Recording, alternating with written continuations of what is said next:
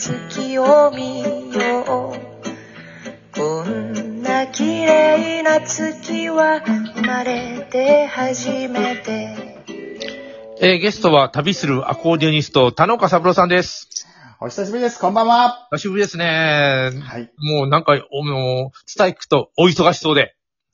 いやいやいや、あのーうんライブこそやっぱり少ないんですけど、うん。やっぱりあの、録音案件とか、あの、制作の方がかなり、そうですね、いろいろなものが、あの、この冬からやってきたものがいろいろ 形になっている時期でありまして、はい。うん今僕、テーマを、あの、トラベルアコーディオンを、トラベリングアコーディオン、はい。旅するアコーディオンを、あの、はい。手元にとか、あの、持ちながら喋ってるんですけども、ありがとうございます。ようやく出来上がりました、この春。絶賛絶賛、はいそうそう、桜のね、桜ですかこれ、あの、この、うんお花は、桜？違うか。そうですね。ああの、旅するアコーディオン、えー、トンノコサブのソロアルバム、その桜なんですけど、どこで撮影したかというと、それはですね、うん。えー滋賀県の彦根城です。ええー、あそこ桜系やとこだ。うん。まあ、あの、ほとんどの、えーまあ、ツアーなどがですね、中止になるのが、まあ、奇跡的に、あの旅に、演奏旅行に出た時のあの風景がちょっと忘れられなくてですね。もう旅が大好きな三郎さんですもんね。はい。最近旅はしてないですけど、いろいろな意味での、その、うん。音楽の旅はすごいさせていただいてますね。なんか、あの、前もちょ、ちらっとこの間、この、このアルバム聴きながら思ったんだけど、音がすごくいいのね。ありがとうございます。なんか、うん。そう、緊張感というかですね、なんか、そう、まっさらな状態で、あうんの自分で全、すべてのパートを奏でたというところがありますので、なんか、そうですね、その、まあ、音に僕の、なんか、ちょっと、全身全霊が出てるかな、なんて思います。いやーあの、ちょ、ちょっと、あの、感想がずれてるかもしれないけど、大竹行きのさ、えーっと、あの、むちゃむちゃ売れたアルバムがあるじゃないですか。えーで、すぐ出てこない。えーっと、ロング。バケーションあれを、はい。あれを初めて聞いたときね、あの、80年代、レコードだったけど、はい。なんてすごい音なんだと思ったん、実は。うわ、なんたる光栄。いや、思ったんですよ。あの時、はいあの時と同じように、あれ、タブロさんの音すごいなと、これ2回目です、僕本当に思ったの。これはあの、いや、嬉しい。本当にそう思った、本当にそう思ったの。あれ、はいあれ、なんと、なんか、CD であんまり最近聞くことってあんまりないで、実は。そうですよね。僕も、あの、スマホで聞いてること多いですよ。そうなんですよ。で、CD じゃないですか。これも、あの、はいも聞いて、あの、まあ、置いて、回転させて、聞いたら、すごい音なのね。ありがとうございます。そう、まず CD からのリリースで、うんえーうんこの春出しましてですね、うん。あの、ちょっと聞いてみたいなっていう方は、あの、旅するアコーディオンで、えー検索していただきますと、あの、販売サイトなど出てくると思いますので、はい。ぜひ楽しんでいただけたら嬉しいです。サブローさんは大活躍で、去年は、あの、エール NHK のドラマですね。それから、ピアノ弾いて、もう役者でもないのに役者枠で出るというですね、稀有な体験を 去年の今頃はしてましたけど、今年もですね、思い、あの、本当に、なんかそう思いもしなかった、そうそうちょっと制作制作案件に、あの、参加させていただいておりまして、うん。その話もちょっと、あの、今、えーと、昨日から風紀、ちょっとこの、あの、なんて流すラジオら、ちょっとずれるかもしれないけど、6月11日から漁港の肉子ちゃん。はい。これの音楽やってんだよね。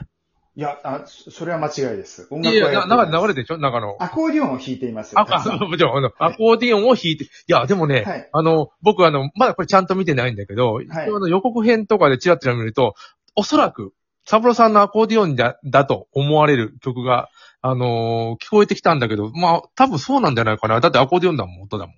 そうですね。かなりアコーディオン、あの、僕も見てきたんですけど、うん。見てきたフィーチャーされてえ11日まあそれが、あの、音全体、あの、音楽世界全体が、が、まあ本当に内容と同時にうん。素晴らしい映画なので、いやー、素晴らしい。ぜひね、見ていただきたいと思います。で、あのーこれ聞いてた、さんまさんがプロデューサーね。そうですね。うん。あの、そして、主演声優が大竹しのぶさそんですそうそう、竹忍さん。やあの大竹しのぶさんそうそううんの、ちょっとね、その存在感、やっぱり映画の中いでもやー、そうそう。半端なかったっす。これは見に行かなきゃっていう、それで、そうあのーいや、あの、ジブリじゃもちろんないんですよ。この、監督も、監督、えー、すみませんえーっと、な、誰です？えーっと、花江さん？な、花江夏樹さん？これは違うのか。あの、正しい情報はネットで調べてください。はい、すいません。えっ、と、か、まあ、監督がいらっしゃって、それからあのーまあ、大竹しのぶさんがいて、もうみんなであのーうん。ここみさんですよね。あ、ここみさんいいでね。ですね、ここみさんがフルートの演奏でもですね、劇版、サウンドトラックに参加されているんですよ。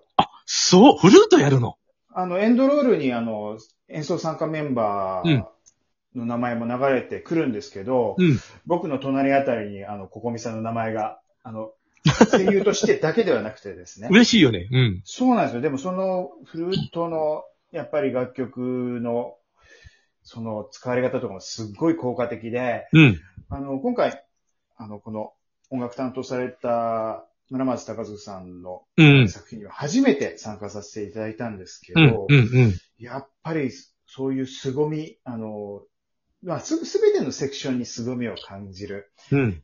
映画でしたね。なんか、これ見たい、見たいっていうのはあれだけど、本当になんかね。本当に素晴らしいです。いや、もう絵を、絵をパッと見ただけでね、なんかね、いいんだよね、これね。あの、作画監督は誰、誰かわかんないけど、すっごいいいよね。もうすごくこだわってるよね。あの、ホンダの、なんだっけ、株とか。はい。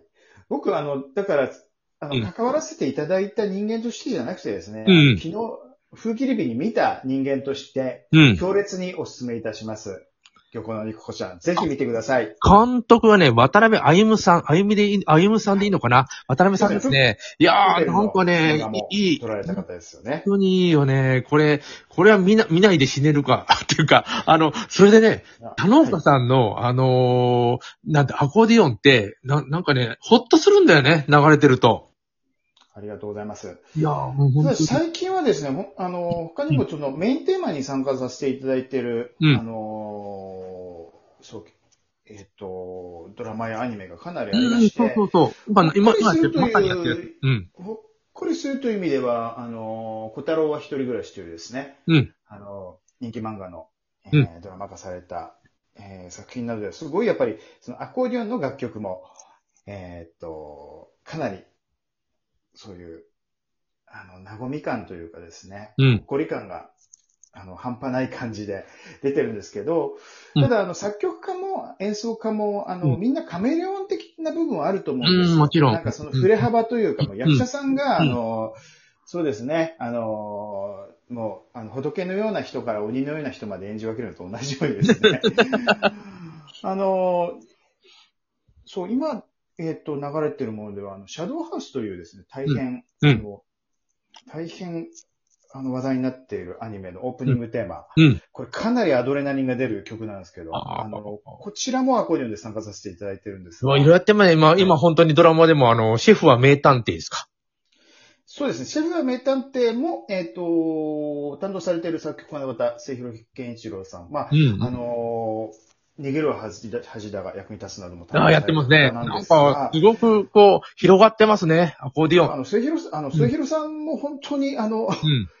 その守備範囲というか、うんなんか、やっぱり温かみのあるメロディーから、あうん。のすごい殺気のある 楽曲まで幅広く作られている、あの、うん方なんですけど、シェフは名探偵、うん。今放送中のドラマ。あ見て見ました見ました私もですね、うん。あの、なんと作曲にも参加させていただいている。それは知らなかったの。僕、あの、あ、作曲してる。ああ、そうなんだ。うん。もちろんアコーディオンもたくさん弾かせていいや、ただいてるんですけど。どんどん流れてます、流れてます。聞きそうましたよ。ですね。あの、これはまあちょっとそういう、うん。うん。えっ、と、ドラマの内容的に、うんまあ一緒に書きませんかというですね、うん。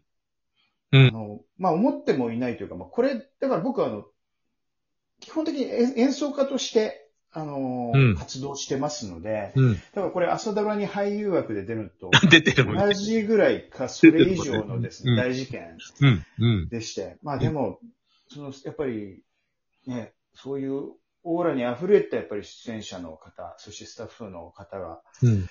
あの、集まった、あの、作品で、あうんの、制作に関わらせていただくというのは、もうこれ、本当にワクワクする作業だったんですけど、まあ、そして作品を見てですね、シェフのネタって、やっぱりオンエアを見て、うん。やっぱすごいなっていう、あの、面白いなっていう。そうだよね。はい、で、僕ちょっとあの、よくわかってないのかもしれない。アコーディオンっっていうのは、このいろんな、あの、ドラマとか、えっ、と、映画とかに、どんどん出てきてなかったんじゃないか。あの、サブローさんが今参加して、今僕のところにどんどん流れてきてるけど、どうなんですか？あの、そんなにメジャーにどんどんやってなかったんじゃないかな、今まで。ただ、やっぱり、うんいい、いい塩梅でやっぱり、うんあ。の、力を発揮する楽器だとは思うんですよね。万能楽器？あと、万能な部分はありますし、その、やっぱり、うん万能なスパイスというかですね、うんそういううん。要素はあると思います。あと、まあちょっと、その、まあ演奏、演奏者の、だから癖も、